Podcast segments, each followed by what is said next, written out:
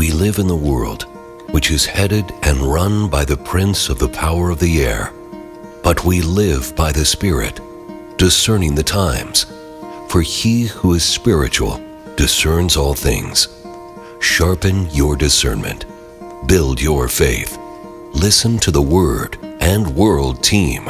Minister the Word of God through conversational theology, piercing the darkness of this present evil age. Hello, darkness, my old friend. I've come to talk with you again. Because a vision softly creeping left its seeds while I was sleeping. And the vision that was planted in my brain still remains within the sound of silence.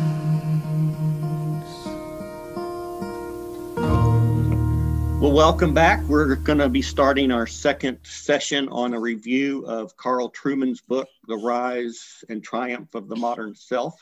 And we have Bob Brandon and Hampton Keathley here to discuss it. Good morning, Uh, Hampton. Good morning. Last last time we covered about the first half of the first chapter, and so we want to finish that today. But in a review, I could say that we wanted to understand how we got to the point where someone could say, "I am a woman trapped in a man's body," and how could we get to the point where the culture was okay with somebody saying like something like that, or at least understanding what they meant, Yep. not yep, necessarily agreeing yeah. with it.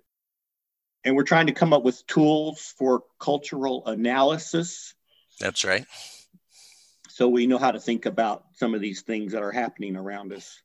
That's right. And And, I- we'll I- we'll keep mentioning those, Hampton, as as we go along. You know, the tools of analysis, and then maybe as we wrap up at the end of the book, we'll we'll really clarify specifically what those are and show how to use them. Can I ask you first? Didn't you have a meeting yesterday, Hampton, with the, a political figure? I did. It wasn't that fun. It was. It was. And he suggested that we do a writings or podcasting about how to think biblically about politics. So well that's that's what i wanted to bring up how how interesting to go well that's exactly what we're doing oh fun so okay here's one of the things i wanted to get to in in trueman so he mentions what's technically called uh, mimesis and poiesis mimesis and poiesis here's why those two terms are important i'm just going to read from him a couple sentences Put simply, these two terms refer to two different ways of thinking about the world. So that these would be tools of analysis. Okay, these two things. A mimetic view regards the world as having a given order and a given meaning, and thus sees human beings as required to discover that meaning and conform themselves to it. Poiesis, by way of contrast, sees the world as so much raw material out of which meaning and purpose can be created by the individual.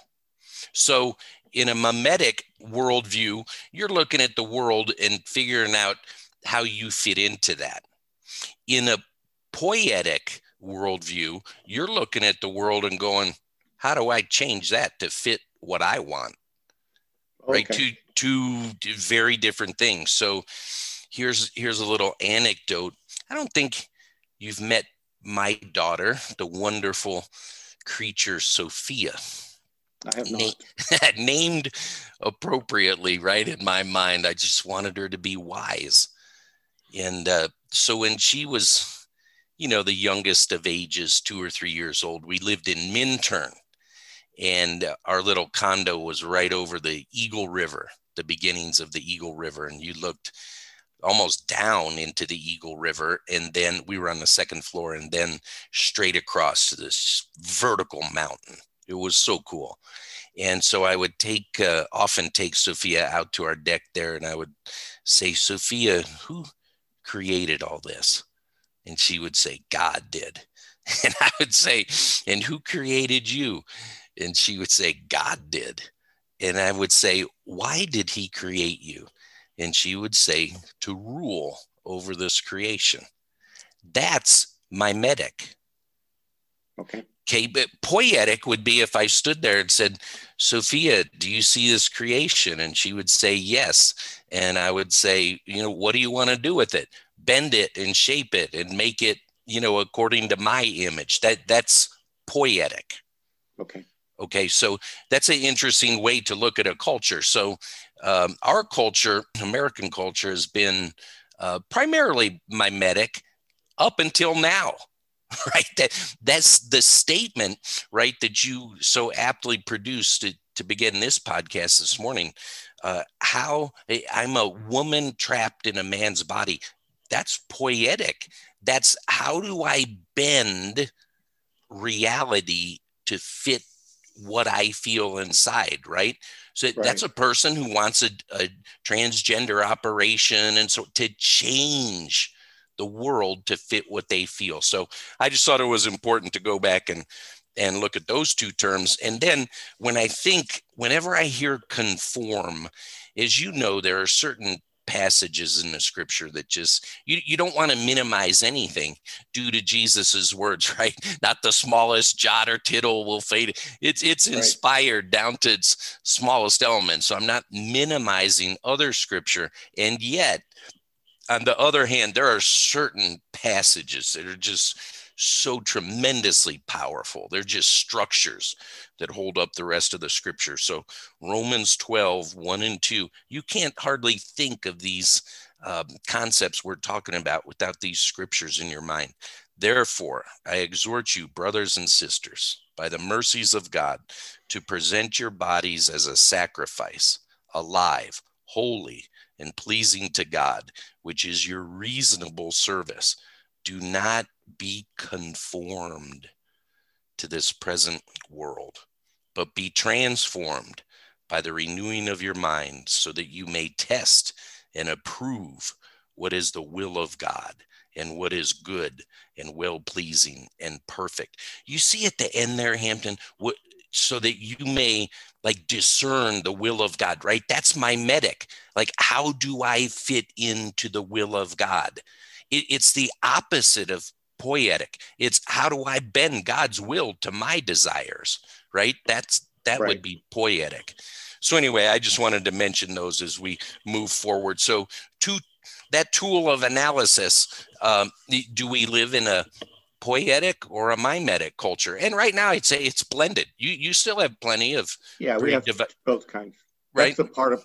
I think that's chapter two where he's going to talk about that merger. Right. So that was page thirty-nine. I think you said for the that, that's right poietic thing. That's so, right. in a couple pages later, forty-four to forty-six area, he starts talking about the psychological man and expressive individualism. I think that's the caption. Yep. he says culture directs individuals outward. And I, I think by culture, culture by its very definition is bigger than the individual. So what's good is good for the community is more important than what is good for self. Correct? Are you saying that's what Rieff is saying? I think that's yes. what Rieff is saying. Yeah but I think that's probably a true statement, wouldn't you? That what's good for the culture is more important than what's good for self. I mean, I'm I'm not as as in not being selfish. Yeah, that's a hard one for me. I, I see both sides of, of that coin.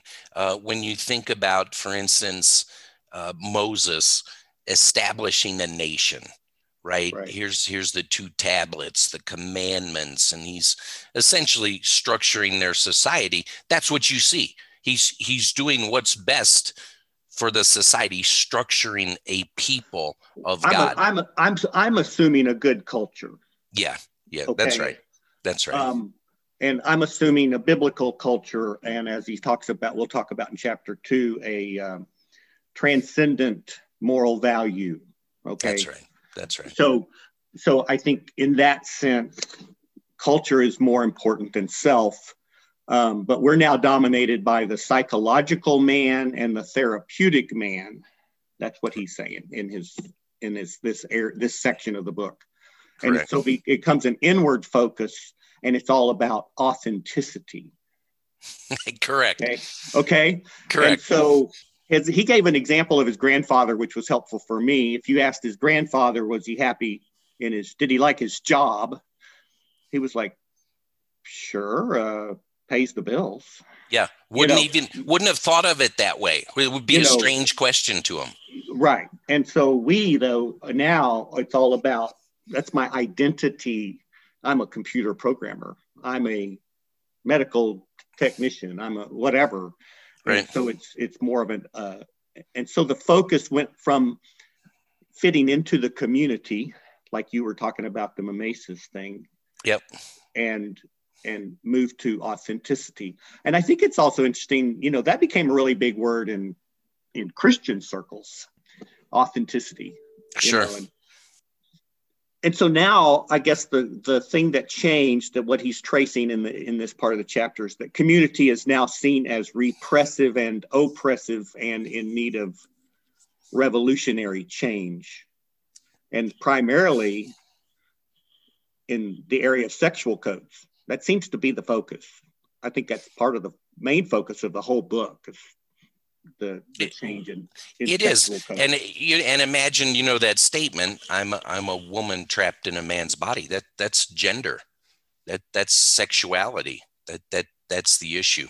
And so one of the things uh, that you gain as a reader of Trueman, and he he re- it really bears fruit. You know, a a patient reading of Trueman bears fruit. He really sharpens your insight in, into a lot of the issues. And again, what we're striving for is not just a knee-jerk reaction. You know, when I when I hear this statement, "Hey, I'm a woman trapped in a man's body," I'm just like, I I apologize for my personality. You know, I've it the last uh, the last part of me to be saved, I think, is going to be my personality. But I just tend so quick, so quickly towards sarcasm. You know, I I tend to, you know, I'm a tranny too. I'm I'm a trans financial. I'm I'm really a rich guy, but I was born into a poor guy's body. You know, can you can you go fund me? that, that's how I tend to respond. But the, the point is, it's such a hard to grasp statement. And what Trueman provides is the analysis into uh, how did we get to that point? Right. What happened in the history of our culture and even before that what what things influenced us from outside that that we got to the point where someone could seriously make that statement and his he uses his grandfather in that illustration too he said you know if you if you'd have told my grandfather that if you'd have walked up to him and said hey i'm a woman in a man's he just wouldn't know how to respond. And he Right. wouldn't wouldn't know how to respond either to that question you know do you like your job? It would be that's not a thing i like or that's a that's a thing i do you know that that's life. Job is life. That's how i create for my family. That's how i lead my you know what i mean?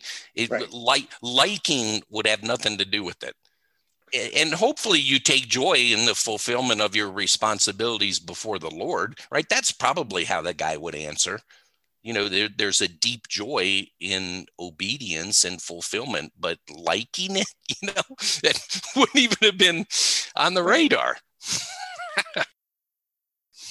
Yeah. Um, page 51, he says oppressive nature of bourgeois. Is that how you pronounce that word? Uh, boy Society. I'll, I'll, I'll- Burgios. Bur- Burgiois. There we go. The oppressive nature of bourgeois society is built on repressive sexual codes that maintain the patriarchal nuclear family as the norm. And then he says, shattering sexual codes is therefore one of the principal emancipatory tasks of the political revolutionary. Yeah, and that's we got to slow down there and and point that out because I I think it's critical. I I think Trueman's really onto something. Why do we see in our culture uh, the form that the rebellion is taking? And, and you you know he'll abbreviate in the book you know the LGBTQ and then he just puts a plus. Right. And it, and it, it's a good. He's not being disrespectful. You know, it's one of the things I appreciate about Trueman is you can tell he's writing from a Christian worldview, but he's he, he's respectful. Uh, he's not making fun of the person who says, you know, I'm a woman trapped in a man's, but he's trying to analyze and he's he does a good job of that. He he does a good job of maintaining um, integrity and dignity, and he'll talk about the term dignity right in mm-hmm. future mm-hmm. chapters. But he really does a good job of that. So the question is, why is the rebellion in our culture focused on sexuality? And and that's interesting. So where fundamentally does sexuality come from? From God. It was his from, design. From God, very early on in the scriptures, right? And it, as we go through our other segment on uh, politics in America, our, our other podcast, uh, we trace the Noahic covenant, right? We trace the very beginning of these things. God made male and female as his image, right? And then very soon he ordains marriage right? Moses says for this reason you know a man will leave his family and be become one flesh with his wife. And so so the rebellion around sexuality is ultimately the ultimate rebellion against god. That's why you're seeing that in our culture so let me read another passage. We were in Romans 12, and, and we've read this a number of times. I will never get tired of reading this, Hampton. It's so critical. This is one of those passages that strikes at the very heart of the matter, and you know where I'm going. This is Romans chapter 1. Paul says in Romans 1:18, "For the wrath of God is revealed from heaven against all ungodliness and unrighteousness of people who suppress the truth by their unrighteousness, because what can be known about God is plain to them, because God has made it plain to them. For since the creation of the world, his invisible attributes, his eternal power, and divine nature have been clearly seen because they're understood through what has been made. So people are without excuse. For although they knew God, they did not glorify him as God or give him thanks, but they became futile in their thoughts, and their senseless hearts were darkened. Although they claimed to be wise, they became fools and exchanged the glory of the immortal God for an image resembling mortal human beings or birds or four footed animals or reptiles. Therefore, God gave them over in the desires of their hearts to impurity, to dishonor their bodies among themselves. They exchanged the truth of God for a lie and worshiped and served the creation rather than the creator who's blessed forever. Amen. For this reason, God gave them over to dishonorable passions. For their women exchanged the natural sexual relations for unnatural ones. And likewise, the men also abandoned natural relations with women and were inflamed in their passions for one another. Men committed shameless acts with men and received in themselves the due penalty for their error. Now, now how that is what Trueman is talking about. That is exactly what's going on in our culture, right? The the sexual revolution is really rebellion against God. It, it couldn't be more clear. Right, right. Yeah, when I read that, I had the question: Why is one of the principal emancipatory tasks of the political revolutionary was to get rid of the sexual codes? Why is that? Um, right one of the things I had thought was, you know, that's the most powerful, I think he says it, the most powerful inward desire of people is sexual desire. We sure. were talking the other day about uh, certain swimmers that once they got a boyfriend, they were they were hard no to longer. Get them to, it's hard to get them in the pool working out, right? Right, and so yeah, that that kind of takes over. And I uh, I remember reading uh, Aldous Huxley, who wrote The Brave New World. Sure. He wrote a book called Ends and Means, um, or in a book called Ends and Means. He made the comment uh, for myself, as no doubt for most of my contemporaries, the philosophy of meaningless meaninglessness was essentially an instrument of liberation. The liberation we desired was simultaneously liberation from a certain political and economic system and liberation from a certain system of morality. Basically, they wanted to justify themselves, and it says in their political and erotic revolt. Sure. You know, he's just being honest. We yep. we we we started started this whole nihilistic worldview so we could have sex with whoever we wanted. Yeah. Yes. You know? And yes, and I think that's you know tangential to tools of analysis is so when you read the, the famous people in history, for instance, we're going to get to Freud, Marx, Nietzsche, right. Rousseau. If you can understand the issues that they're facing, it makes their words a lot more clear. Like, for instance, it's so easy to have a knee jerk reaction to Nietzsche, right? Like, you know, him saying God is dead. That's not necessarily Nietzsche, the atheist, just rebelling. He actually, when you read him and understand what he was dealing with, he you can see what he's saying. He, his point in saying that was, well, what are you guys going to replace him with? now that you've cut yourself off from the anchor, are you going to be God? Are you omniscient? Can you judge the world? You know, it's pretty interesting. He, he so he's really wrestling with the whole idea. He's wrestling with that. He he was not so much shaking his fist at God. He he was more. You guys need to see what you're doing. You know the oh, implications. Oh, you know it's it is, and we'll get to him further in the book. But it, many of those guys are like that. Once you can see what they're really dealing with, uh, they're they're valuable. They're, they're there's reasons their names have endured down through you know the decades and centuries. They they had important things to say. It, here, here's another one hampton. Let me let me uh, toss this out there before we move forward.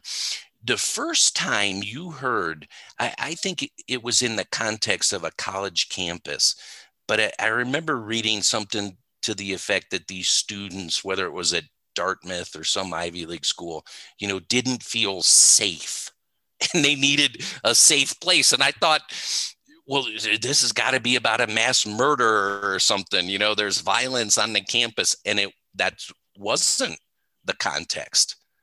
The, psychological the, violence. It was psychological. You know, a conservative had come to speak. You know, and they didn't feel safe. What was your reaction the first time you heard that? That they didn't feel safe. I mean, did that compute? No, to- I, it didn't compute. I was like, what are they talking about? You know, it, that was my response. I, I think exactly. it's interesting. You just went, you just went there, but, and I think I didn't send this to you, but on page 54, I have a, something I wrote out here. I must not tailor my psychological needs to the nature of society, for that would create anxiety and make me inauthentic. Right. Refusing to bake me a cake is not consistent with the therapeutic ideal. In fact, it is the opposite and causes me psychological harm. Correct. And so that's what you're talking about with the safe place. Yes. It's the so, opposite of what the Bible teaches. I mean, we're supposed to do, resist the desires of the flesh and walk by the Spirit.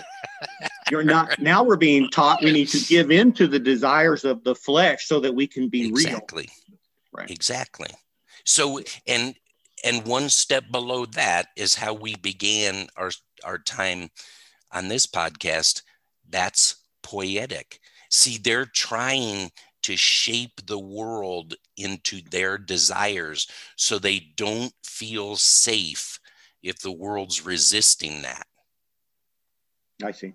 So, so that, that's the essence. So when they, you know, that that term just didn't even make sense to me. I, I need a safe place. I'm like, what? You know, and then and then you just run to in your mind, well, what a baby you know grow up man the world's tough you know figure it out and get going. But they, that's not so much what they're talking about. They're they're they're talking about you're resisting my efforts to authentically express my sexuality. Right. That that's kind of what they're saying. Right. So Another sorry idea I that interjected there, but That's fine. No, that's good. Um, another thing that caught my my attention was this whole idea of our identity is tied up in our relationships with others. And even like this Descartes, when he says, "I think, therefore I am," that's not really legitimate because I think Trueman's pointing this out. I is grammar, Yeah. And is as you know, which functions in community. You know, I as opposed to Yeah. you and others. And so humans Yeah. need to belong to a group. And you know, when a teenager rebels against mom and dad and starts dressing different, wearing his hair different, whatever, turns out he's actually dressing like everybody else in his group. He's he's just changing Yes. communities, changing peers. Okay. And so Yeah. our identity is I'm a father, I'm a husband, I'm a son. That's how God designed us. And so so he has a whole section where he talks about community and how that's where we get our identity. You have any thoughts on that? Well, I I just have personal thoughts on that because I, I always, those, those subjects always cause me to reflect deeply. As you know me a little bit, but I have one of those personalities that really doesn't fit in. And that might sound sort of strange to you. You probably don't see me that way. But the the issue for me is that's never been a problem for me. I don't really desire to fit in greatly. You know, have you have you ever read the prophets from the perspective of like the prophet himself? Did you ever think what would it be like? Not just what is Jeremiah saying, but what would it be like to be him? So, so those discussions are always interesting to me and yet we tend to speak in in um, ultimate kind of terms when i say i don't really fit in i fit in to some extent it's not like i'm a complete oddball right Funny, i'm just yeah. more i mean you might be Well- laughing going oh, when do i tell him he really is Well, so we I was in a summer camp between my sophomore and junior year at Texas A&M Air Force at uh, Bergstrom Air Force Base, and 105 people were in this camp, and they had a survey thing, whatever they asked, question: Do you identify yourself as a circle, a square, a whatever?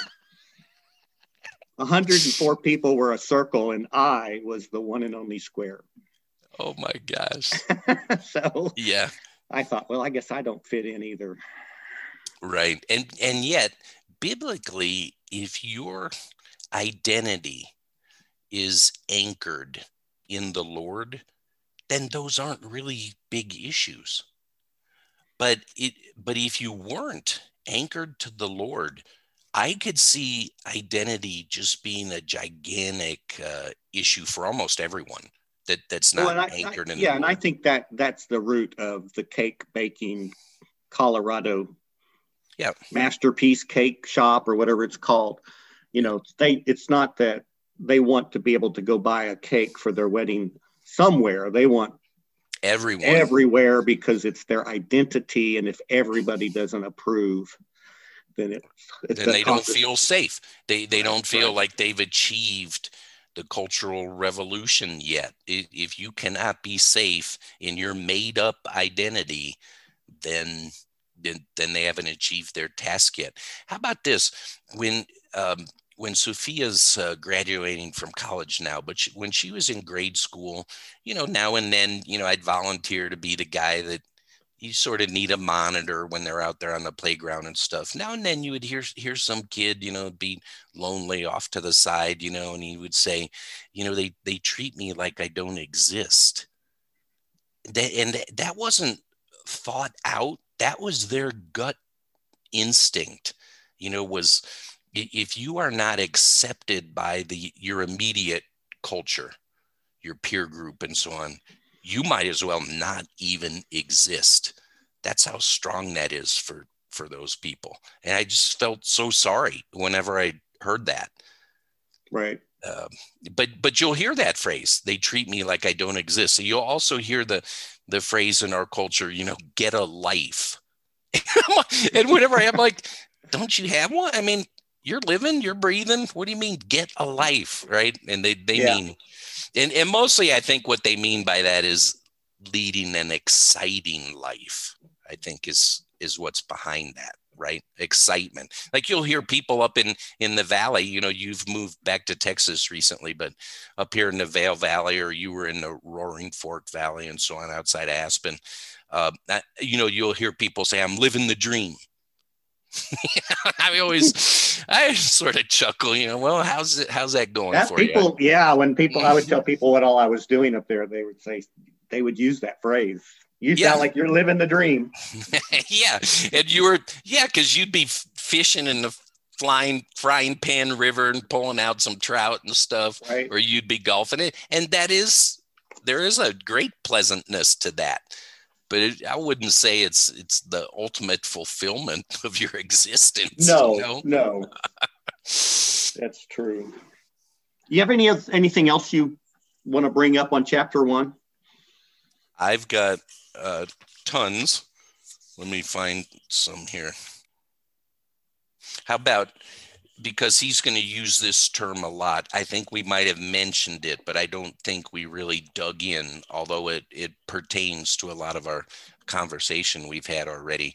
And you're a good German speaker. You were stationed in Germany for some years. So am I pronouncing this word correctly?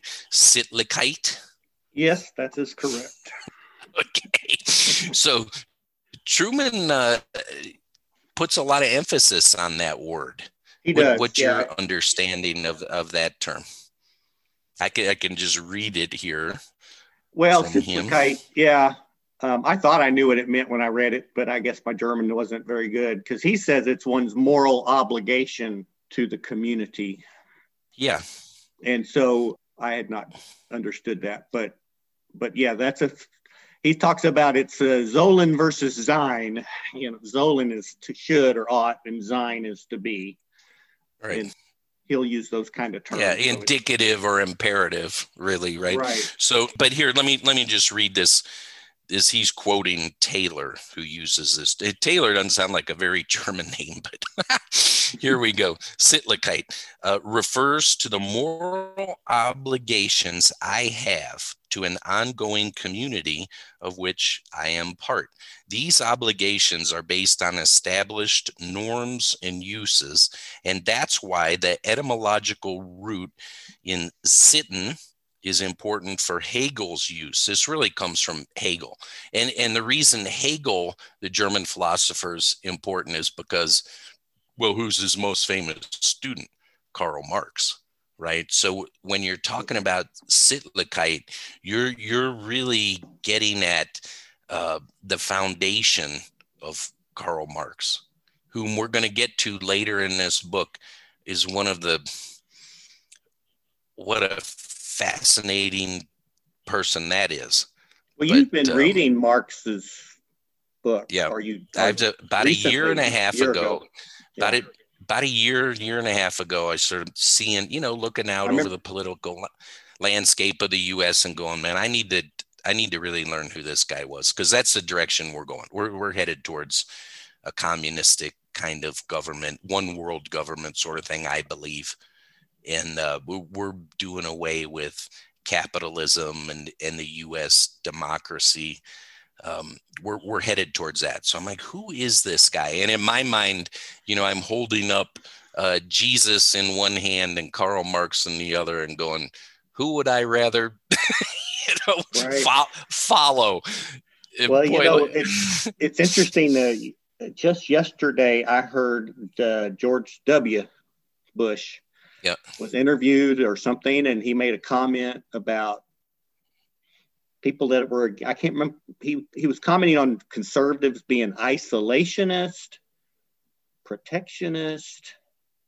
I don't remember the words he used, but yeah, um, you know, isolationist, the people who wanted to get out of the war that we've been fighting for 20 years are isolationists. I mean, yeah. we're just tired of people dying over there for a lost cause. Right. And that's not isolationism. But the thing that he was saying, it was globalism, is what he was. Oh, he's promoting. driving for that. Yeah. And and you know, his I think was his father was the thousand points of light. right. Something like that. And so right.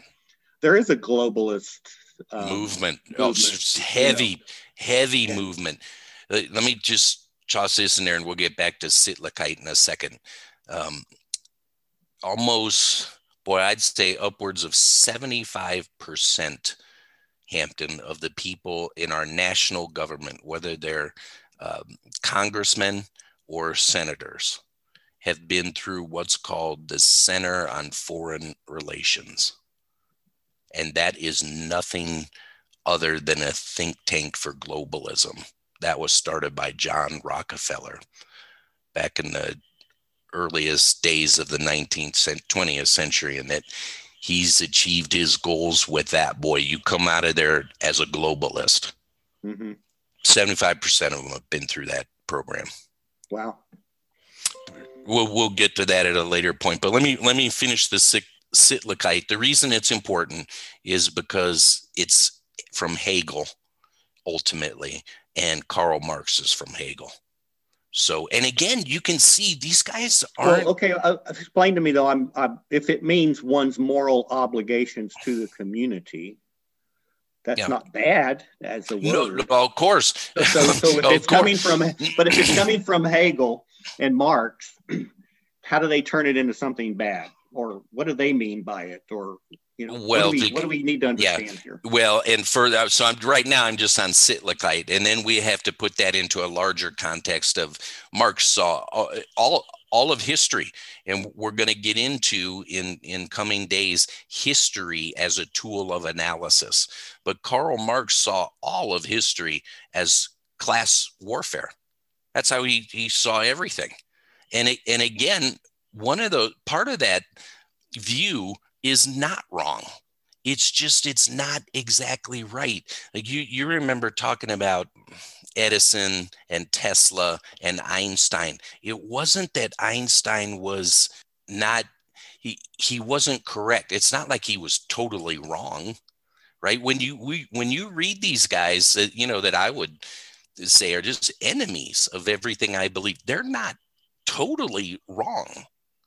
They're, but they're not correct.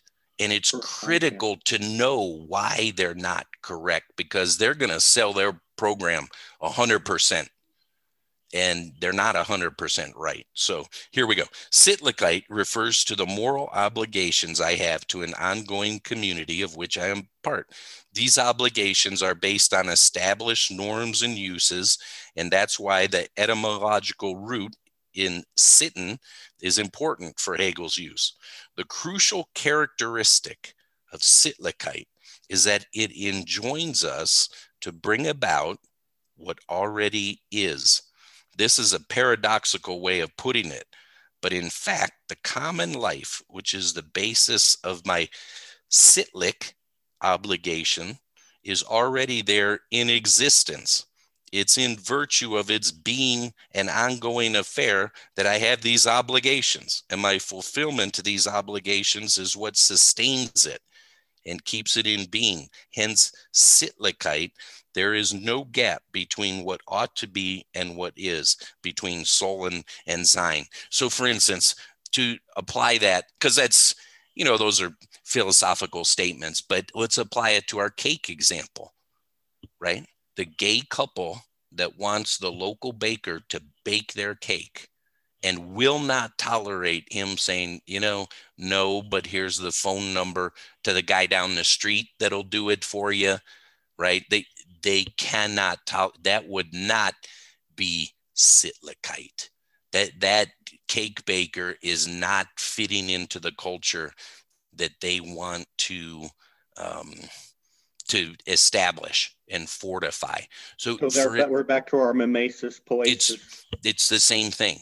We're, we're just pointing out the different terms that philosophers use to describe these issues. Okay. So they they don't want uh, as we've said, they, they don't want, take the term tolerance. They don't want tolerance. They're not going to tolerate you. They are not going to tolerate your not tolerating them. There's a when you see what well, what the rebellion well, the, and the definition of tolerance. I mean, the cake baker is tolerating them. He, he is. I mean, to an extreme. Here's a number of another guy that right. He's serving them. He morally feels it's wrong to do what they're asking him, but he's not putting up a fight about it. He's just backing away from it, right? Graciously. Right. Actually, right. they will not tolerate that. The the people that preach tolerance are the most intolerant people I've ever seen. Right. So Sittlichkeit essentially on a street level is how you fit in. And and they're very big on you fitting in to what they're saying. And it's another form of saying get in line. Right? right? You you get a, get in line with our definition of sexuality. There's not male, female. There's whatever you want, and you better get in line with that. So Sittlichkeit is is how you fit in. I got so I, I thought that was an important one to, and and you could apply that to to any culture, right? How how do you how would you quote fit in in Israel? right? Under under the book of Deuteronomy. You just love God, love your neighbor as yourself. That book defines how to do that. That's how you fit in. Right? Right. So so yeah, I'll wrap up chapter one. Um, the ideas of authenticity, identity. What other keywords would you? Well, Sittlichkeit's a bit a big yeah, term in there. Yeah, my mes- mimetic or poietic; those those are important terms in there. Um, okay, that's about it. That's good. Well, let's finish um, the recording here and wrap up chapter one and start a second recording. Great. Start chapter two. Okay. Great. So, thanks, Anthony. Okay. Bye. Bye.